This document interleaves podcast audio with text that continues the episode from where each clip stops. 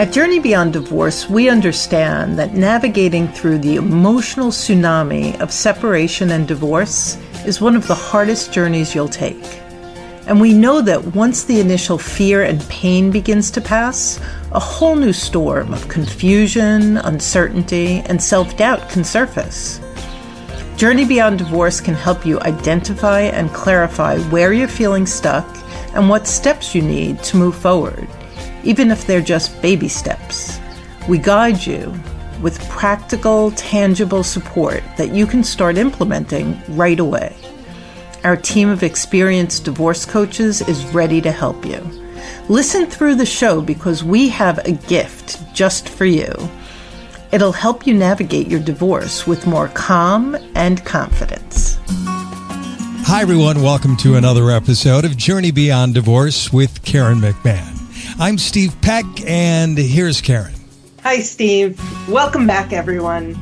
This is the third episode in our Divorcing a Narcissist series, which has been designed to support those of you who have been struggling in high-conflict marriages.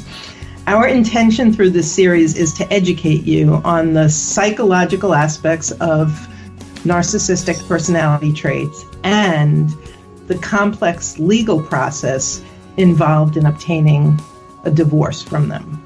Today's topic is particularly important for those bravely choosing to leave your high conflict marriage. Entering the legal process of divorce with a pathological narcissist is uniquely difficult. There's the typical pain and uncertainty that all divorce produces, and then there's the added complexity of paralyzing fear, insecurity, and chaos for those who've been living in a dysfunctional relationship involving gaslighting and other verbal, emotional, or physical abuse. Because you're most likely to be divorcing inside the court system, it's crucial that you understand the legal landscape and court process, that you set realistic expectations, and that you know the variety of experts available to you. Today's episode, Divorcing a Narcissist, Essential Legal Guidelines for Navigating a High Conflict Divorce, is designed to equip you with a basic understanding of the legal process and players, realistic expectations around finances and custody, and helpful tips for communicating with your spouse and parenting together through and beyond the divorce transition. I'm excited to introduce today's guest expert, Randi Karmel. Randi has been a New York City litigator for over 25 years, and she defies the negative stereotype of an uncaring attorney. Randi's keen understanding of the court system, her strategic expertise, and fiery ability to fight for her clients has led her to represent many clients with high conflict spouses. Randi has been acknowledged as a New York super lawyer for the past 6 years and is a certified guardian ad litem, that's an attorney for the children, is often appointed by the court to represent children, and is recognized for her expertise with domestic violence and special needs children. Welcome, Randi. Thank you, and thank you for that introduction. Very kind. Randi, we have so much to cover today, and I'm really excited to have you to share your expertise with our listeners. So let's dive in. Is litigation, the first question I have is litigation, right, working within the court system, a more effective approach for high conflict divorces? My first knee-jerk reaction, if you will, to that is the last thing you want is to go to court if you could help it. However, you may not have a choice. So when you go to court, third parties are now involved in your marriage and in your divorce. And that could be very problematic, or it could be extraordinarily beneficial because all of a sudden you're not navigating as much of the day-to-day activities as maybe you're a lawyer or other people. So sometimes you are, I'd say, but forced. You have no choice but to go to court, and that may be at times where you have to go. It's not always the best place to be, though.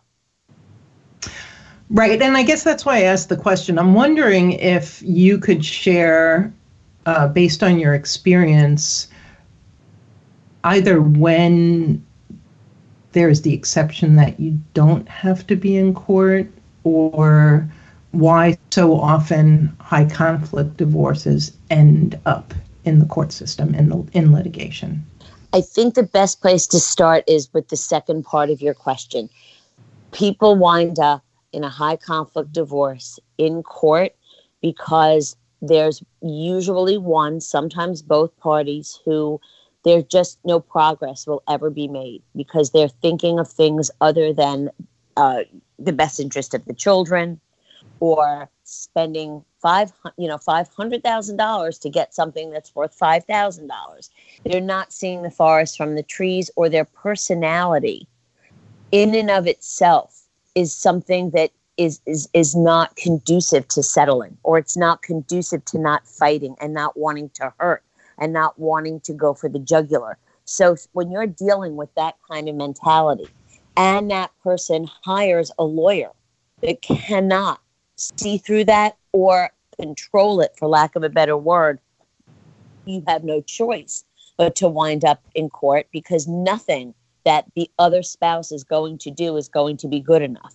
Nothing is going to be enough, because that person is looking for a fight, or that person is looking for something so outside the realm of what is in the best interest, perhaps, of the children or in the case. There are many people who say, I'd rather give the money to my lawyer than give it to my spouse. Right. You know, that's a horrible thing to say. I've been the recipient of that when I'm that lawyer.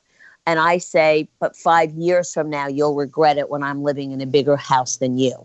You have to try to, you could win the battle, but you really want to win the war, for lack of a better phrase. And you want to show your client that that kind of attitude or that kind of feeling is more destructive for the future. Even if they like the fight now, ultimately, it's not going to wind up to be something that is going to benefit the family, certainly not, and the pocketbook, certainly not. Right. You know, I want to take a minute here and speak directly to the listeners, because oftentimes with the clients I work with, it's the high conflict personality that is strongly recommending mediation or collaboration, and they're very clear on, you know, what they're going to win and what they're going to get and what the other person isn't going to get. And so if you're listening to the description Randi just gave, I think it's really important to be very realistic with how you and your spouse have engaged up until this point, and the viability of being transparent and collaborative and flexible and compromising. And if that possibility exists, truly exists, not just your heart's desire, but that you've experienced it with your spouse, I'm hearing Randi say, court may not be necessary. However, if your entire experience is that he or she wins, you lose, lack of flexibility, lack of transparency, all about the fight, I'm hearing that there may be benefits in court that really align for you. Does that make sense, Randi, what I'm saying? That is 100% accurate. There are times, and again, I say that you have no choice. I do look at things. Most people, when they go to court, when they're the ones that affirmatively say, I want to file for a conference in court, or I want the judge to decide a motion, which is where you're specifically asking the judge for things more immediate than at the very end of the case. Everybody thinks that they're correct. I always say, when you're the one that walks into court first, it's like buying a lotto ticket. Most people say, hey, you never know, or I think I'm going to win. Most people don't say, this is money that I'm throwing out. So that's how people, I think, look at going to court, that they're correct. And if you're dealing with a narcissist, or you're dealing with somebody who can't see the forest from the trees, or past his or her own, whatever's in his or her head, then that person is going to run to court and want to be in court. And again, that's another reason why sometimes you, on the other end, have no choice. But if you're always, for lack of a better word, the victim, let's say, or the person who is being, discarded or being trapped so that the kids all of a sudden are being taken out of the house every day, which was never done before, and you're being shoved out of the way when it comes time to make breakfast and lunch and dinner and tucking the children into bed, you may not have that choice. You may be the one that walks into court because now what you're dealing with is unacceptable. It's only going to get worse. It's a little pebble that starts to roll, and then it becomes a big rock, and then a big, even bigger one. And you are the one that says, I have no choice, because this is not going to, unless a third party like a judge or a forensic evaluator, starts to analyze what my life is like now, I do have to go to court, because this is an impossible situation. So let's take a look at the benefits of litigation. And I think it's important, and you could elaborate on this, I think it's important that our listeners understand that litigation doesn't mean going to trial. Litigation means going through the divorce process, through the court system. And can you speak to some of the, especially for high conflict, some of the key benefits to being in the court system versus being outside of it? Yes, and I want to stress exactly what you said. This is not TV, and people think that going to court does mean, I've had many consultations when people said, okay, so we're going to trial. And that is not the case. Very few cases go to trial. Going to court can sometimes be positive when you want things that only a court can give you, such as a decision when both parties can't agree. Imagine that all your support was cut off, your credit cards were canceled, and all of a sudden you can't find where the car is parked. And now your spouse, who never had anything to do with the children, is picking them up from school every day, and you have no recourse. You're going to want to go to court to say, this is unacceptable. Judge, I need a support order. I need to know where my children are. I need to have access to the car. Then court would absolutely benefit you. Another way that court can benefit is if you really are dealing with somebody, let's say with a mental illness, a mental disorder, or a narcissist, or somebody who has some issues that put the children last or you last, and somebody who you can't really reason with. If, in fact, there are children, a forensic evaluator could be assigned or appointed by the court, and then there would be a report issued after that forensic evaluator speaks to the parties, speaks to collateral sources. So those are third parties. Sometimes it's doctors, sometimes it's teachers, sometimes it's other kinds of therapists, parents, grandparents, aunts, uncles, friends, and then a report is generated. And sometimes this report settles a case. I would say that most times the report settles the case, because the report usually, if you have a good forensic evaluator, usually gets to the heart of the psychological problems and who has strengths in certain areas and who has weaknesses in certain areas. So that there are people who want forensics and know that the only way they're going to get it, rather than having the parties agree to do it outside of court, which is extraordinarily rare, is for a judge to appoint. And then there's an order that everybody has to cooperate. So those are all very beneficial reasons why people go to court. That's great. And I know we have a number of other experts that I'm going to ask you about as well. So there are additional experts that can support you in the court system. There's the judge, making an order that allows you reasonable flexibility, whether it's financial or custody. The other thing when I was going through my divorce, my attorney said the divorce is only going to move as quickly as the slowest moving person. And one of the things I noticed was, because you're in the system, they're almost like a traffic cop, right? Like they move things along. Is that true? Whereas that might not happen as much outside. That is 100% true. And the judges nowadays are under mandates to move things along. Doesn't mean that they're not going to give you a fair shake or get outside of those guidelines if necessary, because they do. But yes, you're on the judge's calendar, not your own. And, one of the things I also wanted to mention is sometimes when there's children involved and an attorney for the child or children is appointed, that person is could be a voice for your child. And that is also something that some people absolutely want, which you would never really get outside of court.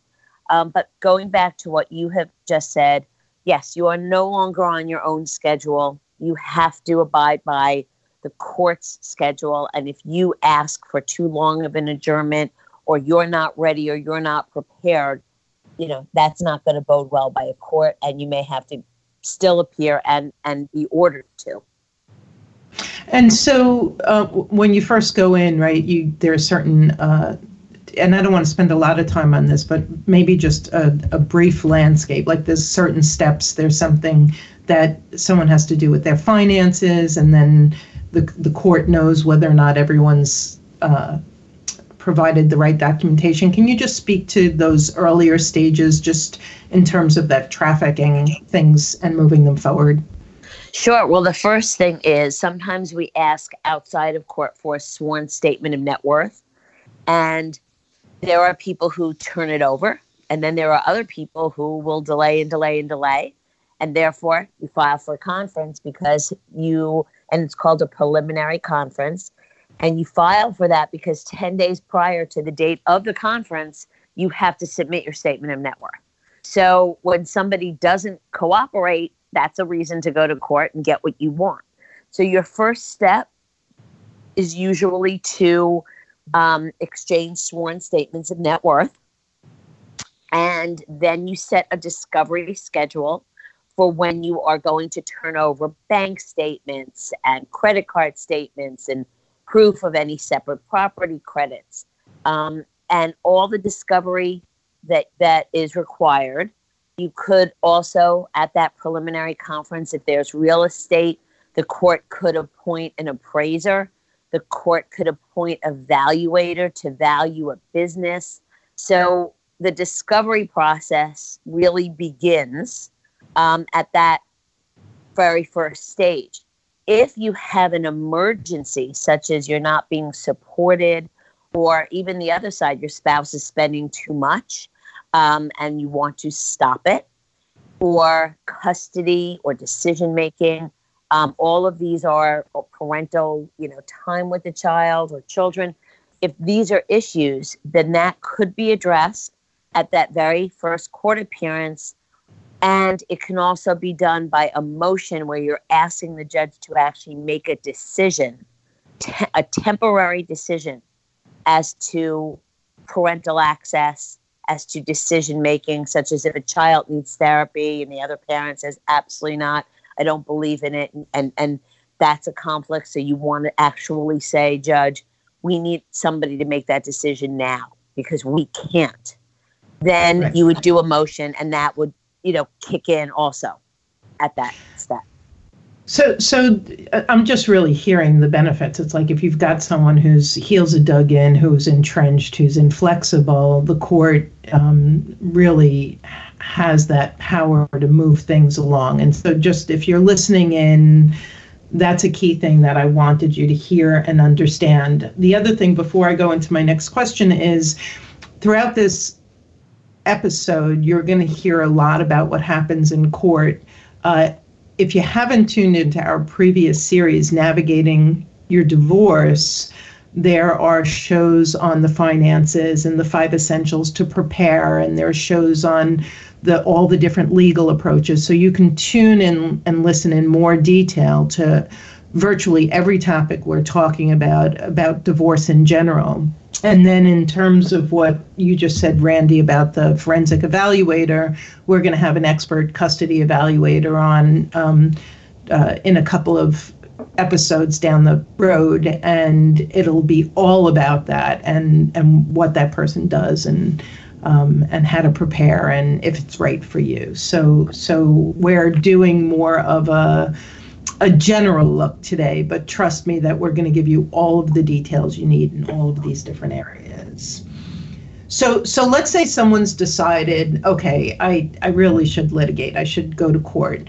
Can you just give a couple of suggestions of what, now this is a person who's been in a high conflict divorce. They may have felt bullied, gaslighted, manipulated. They may feel less secure and confident than the average person. What are a couple of things they're looking for in their litigating divorce attorney? Well, I think that the first thing you want to assess is whether that attorney is listening to you, because you do not want somebody who has a cookie cutter approach. You don't want somebody who the first thing that comes out of his or her mouth is, and these are the steps and this is what you have to do, and when you haven't really told your entire story of your life yet or of your marriage. So you would want somebody who you know is going to listen to you. You would want somebody who doesn't necessarily have a cookie cutter approach, although many facts do go from one case to another. Every individual is an individual and every marriage is different. So you would definitely want to have somebody who can have a strategy. And that strategy, you should look for somebody who has some flexibility. So I would always ask the question, okay, let's say we go this way and we do X. What happens if all of a sudden my spouse says, you know what, I can't do this. I don't want to do this anymore. I want to settle. Would strategy change? You want somebody who is flexible enough to be able to change strategy if necessary and not, again, have a cookie cutter approach. There are lawyers who have the same approach with every single case. That is not what you want, but you want somebody who can litigate in case if it ever gets there. It also helps with settlement when your spouse knows, well, you know what, he or she hired a litigator. So, you know, we're looking at somebody who, when they say this may in fact go to trial, that actually may happen. It's not an empty threat. So you would want somebody with that kind of experience, and you would want somebody who could, you know, forge a path for you to not experience as much of the drama or the high conflict behavior that you have experienced during the course of the marriage. I think we may get into this a little later. I'm not quite sure, but you want to sort of disarm that person. You want to say, now I have a mouthpiece. I don't have to listen to you anymore.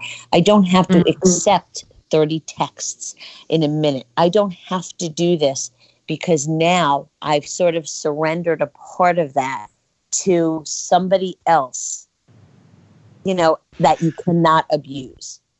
Right. So I love the fact that you made listening the first thing, like after years or decades of being in a marriage where you probably weren't feeling heard, knowing that you're working with someone who listens and you feel heard, and also I would say who takes the time to explain things to you so that you really understand them. You know, Randi, one of the things I've noticed with too many of my clients who come from high conflict marriages is they go out and they hire a bully attorney and they end up getting bullied by their bully attorney and by their spouse because they want an attorney who can go toe to toe with their spouse. And, you know, I'm just wondering if you have any thoughts or comments on this. I'm smiling because there's an expression that you hire a lawyer like yourself. But in what you're saying is somebody is hiring a person almost like their spouse to some extent. Exactly. And that is that's a nuance in the general rule of you hire somebody like yourself. And it does happen. So again, it's not when you're dealing with lawyers, you have to try to figure out what you want your litigation to be and what you want from your lawyer. We all know the lawyer wants somebody who is listening to them, somebody who cooperates with them, somebody who answers their calls. Well, that's vice versa. Obviously, we all want that. That's what you want. But there are some litigants or some clients who may want something more from their lawyer. And then you have to think, does that really benefit you? So yes, many times there are people who hire bullies and the lawyers that they know are going to fight for them in a way that their spouse is used to. So there's 2 points that I'd like to raise. One is when that actually works. There are times where that works because somebody's giving it back the way their client is getting it. It does work at times, but when that's not a strategy and that's merely the personality of the lawyer, then exactly what you said, Karen, exactly what you said happens. And it's so hard to figure out whether it's the strategy or that's the lawyer's personality, which I go back to that initial consultation where you have to talk about not having a cookie cutter approach. And you need to go in with a list of questions, and our other series that talked about, you know, litigation collaboration, the whole bit. Every one of those attorneys made recommendations for things to look for. So I just encourage you to put a list together of what you're looking for, of the questions you have before you sit down with the attorney. And what I like to say is this is one of your first relationships as you've decided to dissolve your marriage. So you want to make the decision very consciously, and you can have an attorney like Randi. Randi's a killer litigator, but she's a soft-hearted individual who can listen. And so it's not an either or, and you need someone who's, they're going to be your partner for months, if not years. You want to make sure that relationship is going to unfold in a healthier way than your marriage did. So that's my 2 cents on that. Let's talk a little bit, that we have so much to cover here. One of the things you started talking about a little bit is communication. And so you had mentioned texts and phone calls and emails. I know that many of my clients divorcing high conflict personalities are slayed with emails, multi-page emails multiple times a day, texts multiple times a day, filled with, you know, the typical blame and accusation and all of that. And so what's the rule of thumb for our listeners in terms of, let's just stick with communication right now. What's the rule of thumb? In terms of how people communicate in this case? How you would recommend your clients communicate. Oh, that's a very different question. I've been doing this for years. I don't believe that people should be subjected to what I call being the nail with somebody else being the hammer and constantly banging them down. And that's what emails and text messages can do at any given point during the day. Because we put them in, we put our emails into our phones, we put them into our iPads, that they automatically, you know, get downloaded, and people hear that ping or that buzz, and all of a sudden they know that may be 15 emails in a 20-second period of time, and it's going to be accusatory. So I have been telling clients, good or bad, that when it gets that bad, when it's something that is now affecting my client's ability to concentrate and my client's heart skips that beat and gets nervous and can't function at times. I definitely, and I worked as you know, with, you know, divorce coaches who help that client get through it on a more of an emotional level and how to deal with it. I've also had people, I've advised people that they need to tell their spouse that they're going to respond in one large email at the end of the week, because it's that back and forth that that person likes. So I try to cut that out because, mm-hmm. as I say, we don't reward bad behavior. And I also have told clients that when they get the tirade email, which is a 3-page single-space email that took hours to draft. So the person who at 7 a.m. wakes up to this kind of email, I sometimes tell my clients, do a search for children, the children's names, the words kids, doctors, emergency, school. Do all of those things. And at the very end, rather than to answer every single allegation, one line, I hereby deny each and every one of your allegations. And again, bad behavior doesn't get rewarded. So I try not to have my client reward that kind of you know, accusatory email. But I also don't want my client to miss something that's important about a doctor's appointment or something else. So I definitely do try to control it. And I also work with professionals and like Karen, like you, who... work with the client on how to handle those types of emails and sometimes how to even respond in a productive way rather than in a I'm cutting you off type of scenario. And we'll be back with more Journey Beyond Divorce after this. We're there right when you need us the most. And we make sure you have all the tools and resources at your fingertips, guiding and supporting you between calls to be more effective. I was very fortunate to find Journey Beyond Divorce. I would go searching for any piece of information that could either A, give me more knowledge about the divorce process itself, or B, could talk me down emotionally. And I found that Journey Beyond Divorce was really instrumental in providing both things. One, the guidance of the divorce process itself, as well as talking about self-maintenance and what does the individual need to do to kind of cope with it.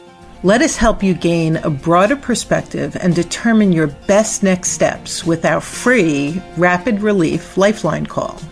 Visit rapidreliefcall.com to book your call. Yeah, so, you know, communication is so important. And I know when I was getting divorced, my ex's attorney would constantly pull me and go, please stop sending her emails. like you're putting all of this in writing. Stop doing it. And from my perspective, it was exactly what you just described. And so if you're in that situation, if you're listening and you're in that situation, for me, the word boundaries comes up.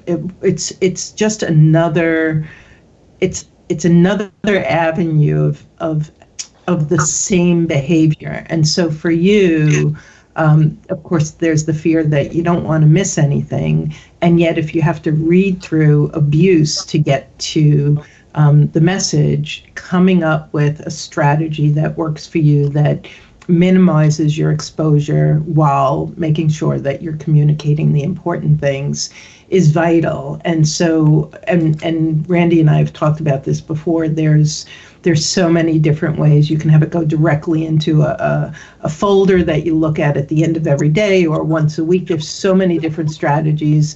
If communication is already overwhelming you, that's something that you want to speak to your attorney, your therapist, your divorce coach about, and come up with some strategies for boundaries around it. What other, on communication, aside from that, do's and don'ts, are there any key things that come to mind for you that couples communicate around? Yeah, I mean, I see this all the time. People use phrases that are buzzwords, which you wouldn't normally use in a sentence, such as, in an effort to co-parent, I would like to tell you the following. Just tell the person something. You don't need to preface it. That's like a lawyer saying, well, ethically speaking, I'd like to give you your bill on the day that it was due. There's no need to actually say that. So you don't have to project to anybody what you've done that's good or what you are trying to accomplish. Just get it done. Just do it. Because those are triggers for people. Words like that are triggers for people. And I always go back to, I do a lot of settlements and you know, I've sat in offices till 3 in the morning, 3:30 in the morning, settling cases. You get to see a lot of behavior. And a lot of what I see is somebody who can't let go of the past. Mm. So it's the parent maybe who's actually saying, well, you know, yes, I would agree that we should use this pediatrician. And as you know, for the last 3 years, I'm the one who's always made the appointments mm-hmm. and I'm the one. There's no need for that. So I tell my clients not to do that because those are triggers for the other side. And you're just, you know, you're just making that happen. So with communication, I definitely believe that you should not use certain buzzwords.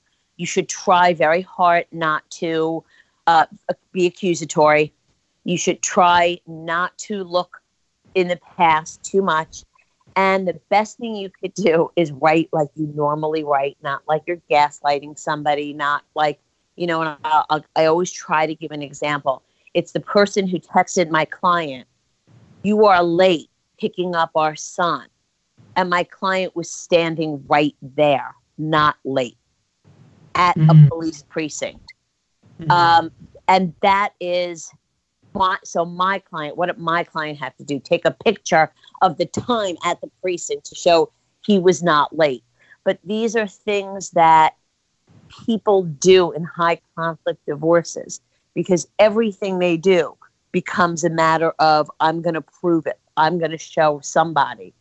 So I try to have my clients not engage in that, get the proof that, you know, he or she needs, and then we'll deal with it with the lawyers. I try to take it out of my clients' hands as much as I can. Yeah, that's great. And there's a fellow named Bill Eddy, and he coined the term BIFF, B-I-F-F, to use the BIFF approach whenever engaging in high conflict communication. And BIFF stands for brief, informative, firm, and friendly. I know someone who switched friendly to neutral. The point being, rather than writing a dissertation back or pouring fuel on the fire in all the ways Randi just suggested, the shorter, the better. It just needs to be brief. It just needs to speak to the specifics of that topic, that need. Firm. Just maybe I was thinking maybe we should know. This is what I want, or this is what I'm doing, and then friendly. Just not nasty. And so I love that. I love BIFF. I share it with my clients all the time. That's great. Randi, there's two key areas that I want to ask about before we talk about some of the other supporting experts, and our time is flying by here. So clearly, divorce is all about the money and the children. And so with high conflict divorce, I know there can be situations where there's really not a lot of money to fight over, but it could go on and on and on because of custody. So let's look at custody first.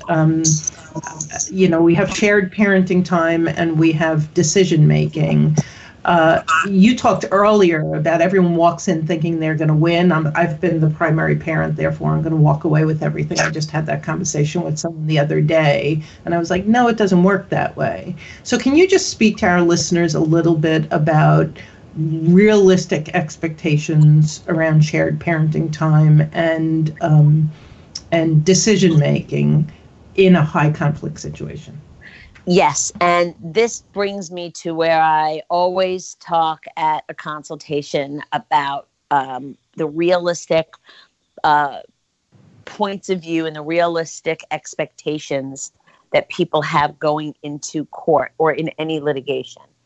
things are not as they used to be. I cannot stress that enough. Right now, we are in a trend where you can walk into court and your spouse or the parent, because it doesn't necessarily have to be a spouse, the other parent can get 50% of the time, even though that has never been the case at all. And now you see a situation where, let's say the other spouse did not give up a career, did not give up a job, and you are the one who did, and you are the primary caretaker, and all of a sudden you have an attorney for your child who's advocating for 50-50. You have a judge who says, well, I don't see why not. And you are now at a situation where the other parent still has his or her career, everything that they built, plus the same amount of time with your child. And how is that fair? That happens often now. So the realistic part of court is that you have no idea a judge's predisposition. You have no idea if there is a predisposition or if this is a trend. You have no idea how this third party is going to view your actions. If you're going to be seen as somebody who's alienating because you're saying, no, I don't want that 2-day-a-week overnight in the middle of a school week. And rather than you being the parent who's really thinking of your child and best interests, you're being perceived as being an alienator, because that is what's happening in some courts, even though that may not be who that person actually is. People are asking for 50-50 for different reasons, support, strategy. Sometimes it's true desire, though, so I can't discount that. And imagine being introduced to somebody who has just been appointed to represent your child or your children. And that person sits down with your kids. You don't know what has been said. And all of a sudden, because it's confidential, it's privileged, unless that lawyer has authority by your child who has an attorney-client relationship with that lawyer, and you're standing in court and you think that, yes, my kid definitely wants to be with me more. And all of a sudden, a stranger who's now assigned to your case representing your child or children says, oh, no, I'm advocating for 50-50, or I'm advocating for the other parent to have more time. And now you have that level, and you don't know what to do. I just briefly want to talk about, you had mentioned guardian ad litem. There's a difference between a guardian ad litem and an attorney for a child. An attorney for a child can do one of two things. Can advocate straight advocacy. That's exactly what the child wants, whether or not it's in his or her best interests.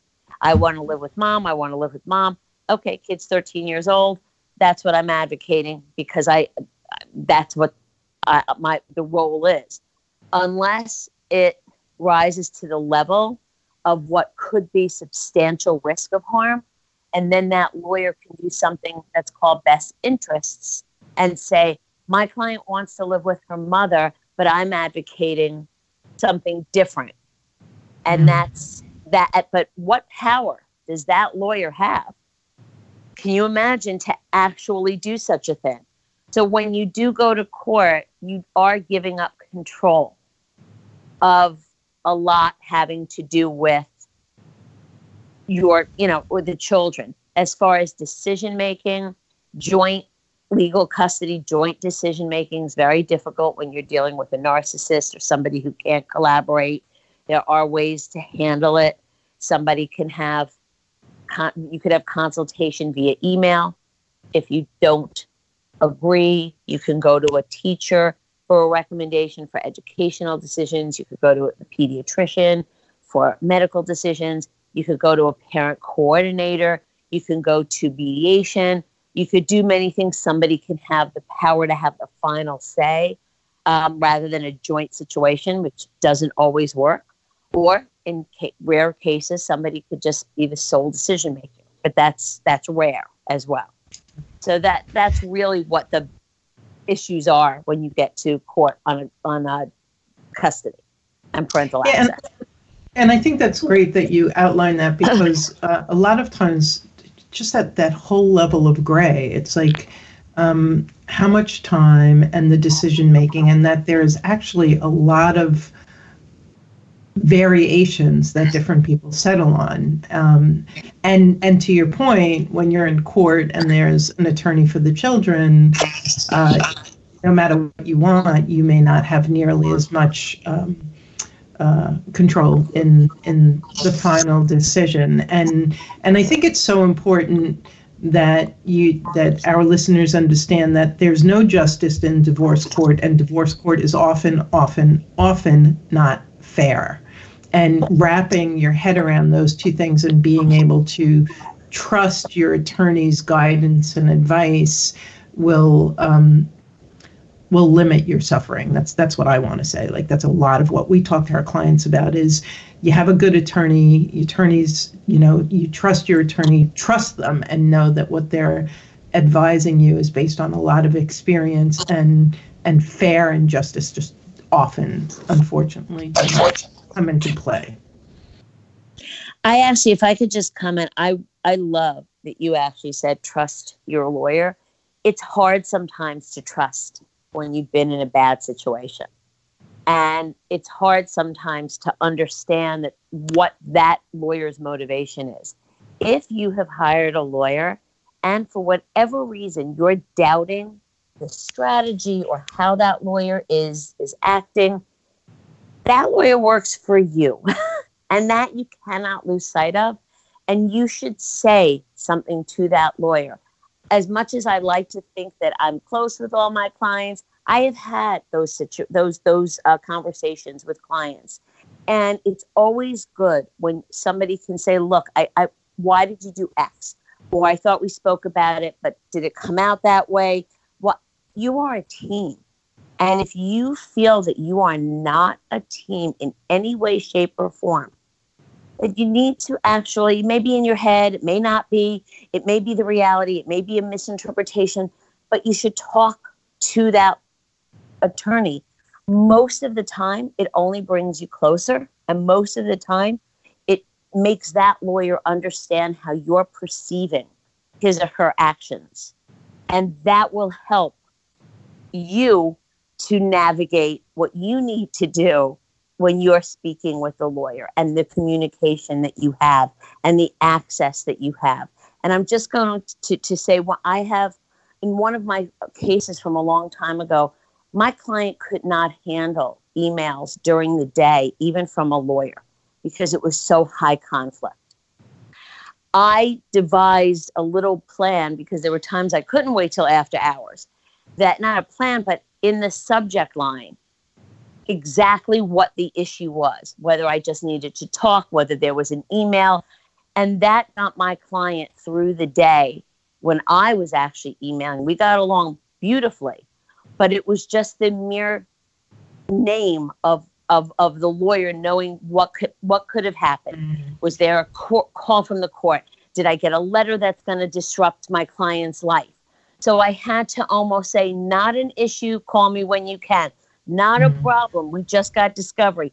And I had to do that for many, many months before my client was able to accept even emails from me.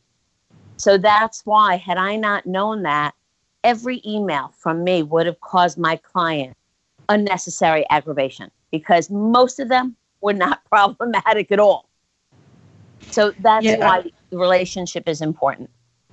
And I think it's so important what you're talking about. You, the person who hired the attorney, you're the boss, you're paying the bill, and you probably aren't so comfortable speaking your mind or doing something that you feel is critical because of this dysfunctional marriage that you're coming out of.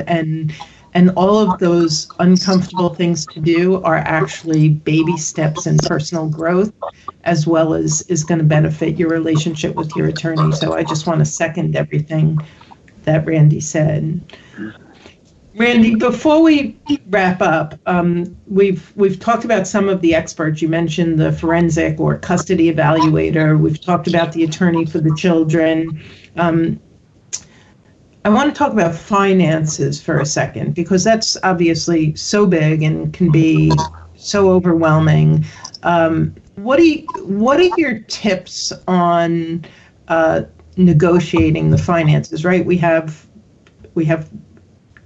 child support, we have spousal support, and we have asset distribution. So we can really only touch on the surface of this. But again, given the high conflict personality they're dealing with, what are a couple of the key points that you want to make to our listeners on the finances?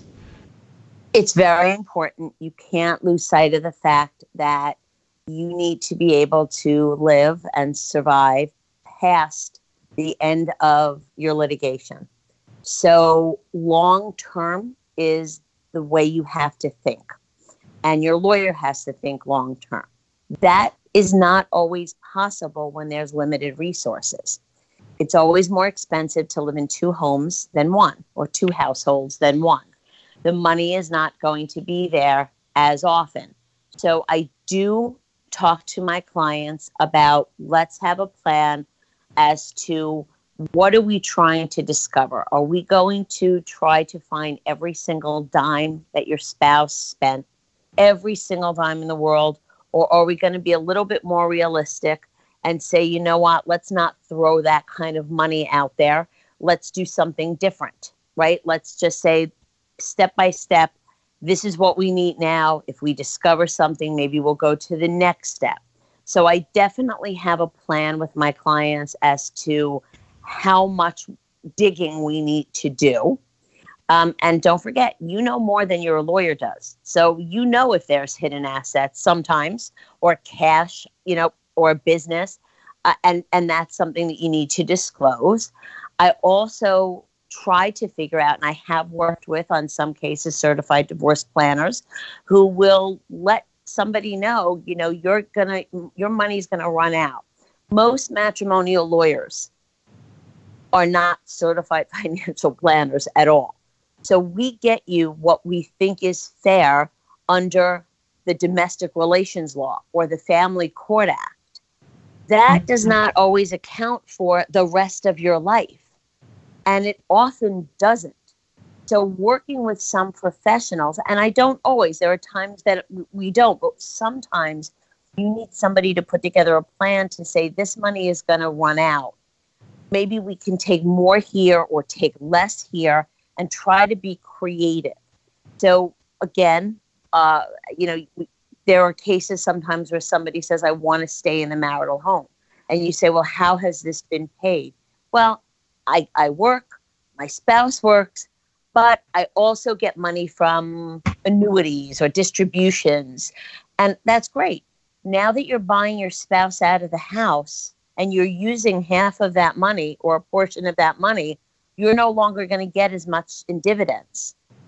How do we plan for that? So that's the kind of experts that we need to talk to, and to figure out how to maintain as best as you can a lifestyle and what assets you're willing to give up. A perfect example is the person who a mortgage is paid. They're in a beautiful Manhattan apartment. The mortgage is all paid off. The only expenses are the carrying costs. But that person would have to give up a good portion of maybe retirement or some other assets to be able to buy out the other side. And is it worth all of that for the apartment? And some people say yes, because I could never live in a 3-bedroom for this kind of money again. So that's a consideration. Some people say, you know what, I'm worried about my retirement. So it depends on what you really worry about and what you think, because you can't predict everything in life, what you think you may need in the future to be able to have as best of a lifestyle as you can under the circumstances. Okay. Yeah, great advice. And our next show is actually with a a divorce financial planner. So right. Tune in, because that will be all about how to, actually 2 shows down the road, how to protect your finances. And I just want to speak to that, especially if you've been a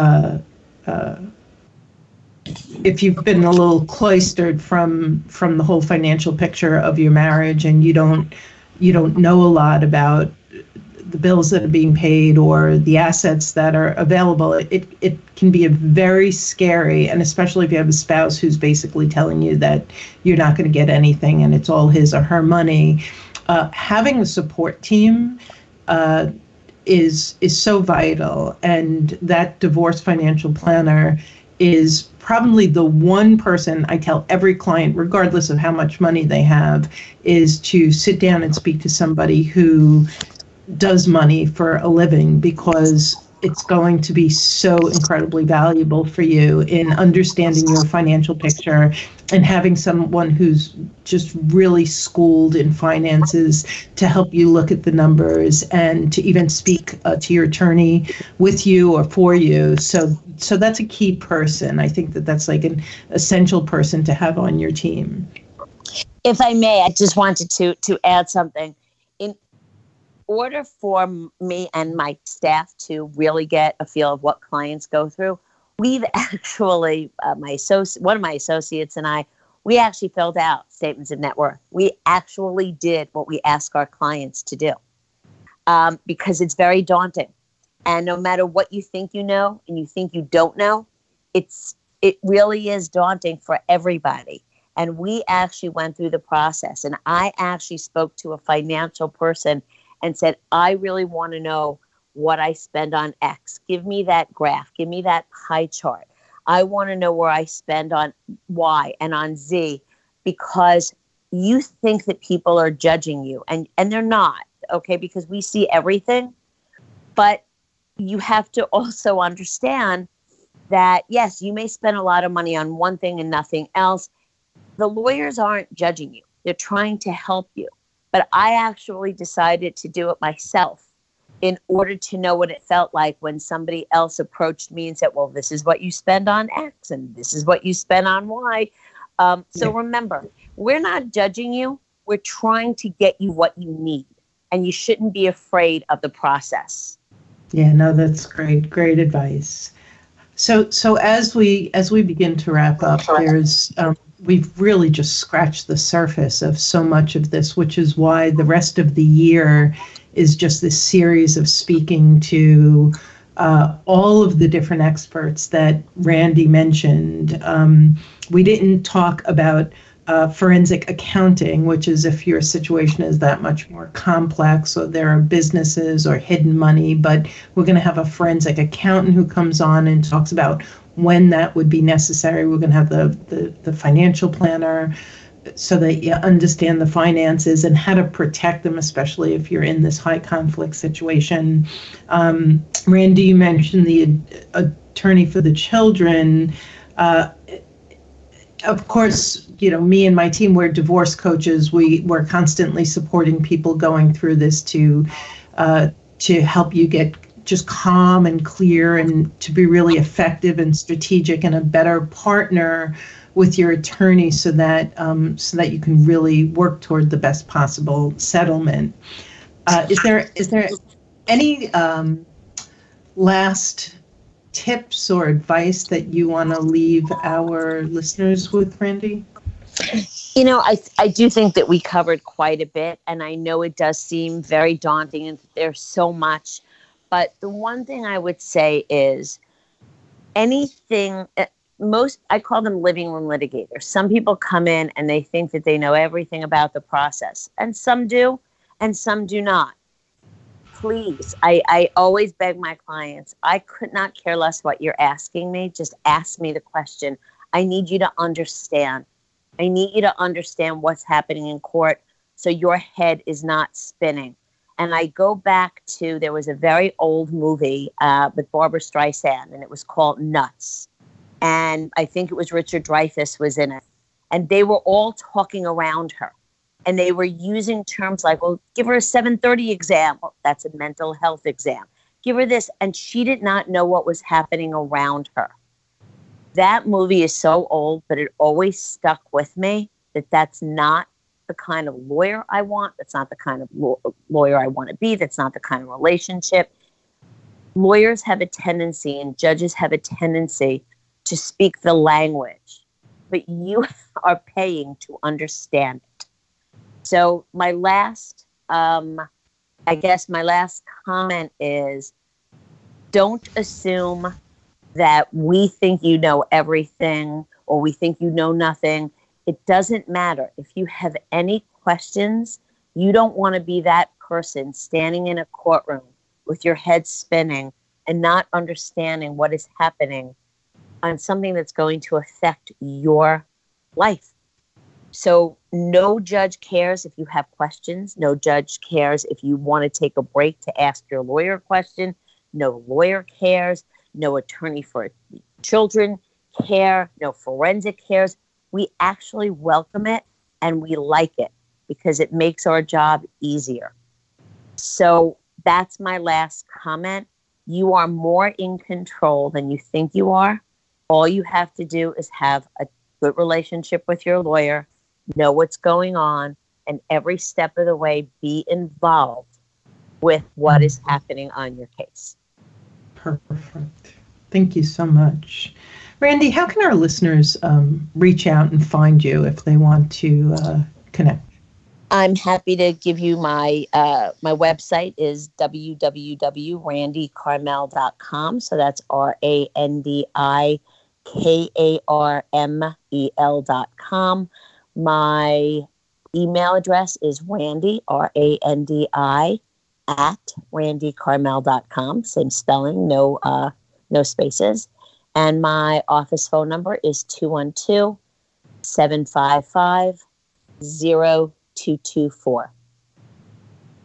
Perfect. This has been so filled and helpful. And I really just thank you for a wonderful, wonderful episode with us today. Well, it is my pleasure, and any help that I can offer, it is, again, my pleasure. Thank you for having me. Thank you. So to our listeners, if you've been tuning into our podcast, please take a few minutes and review our Journey Beyond Divorce podcast on iTunes. It's a great way to pay it forward so that someone who's out there searching for good information will find us. And also, make sure to subscribe. We've got a lot of shows coming up, and we'll be live every 2 weeks. So we've got 24 episodes in total. So make sure to subscribe and you'll be notified as each one goes live.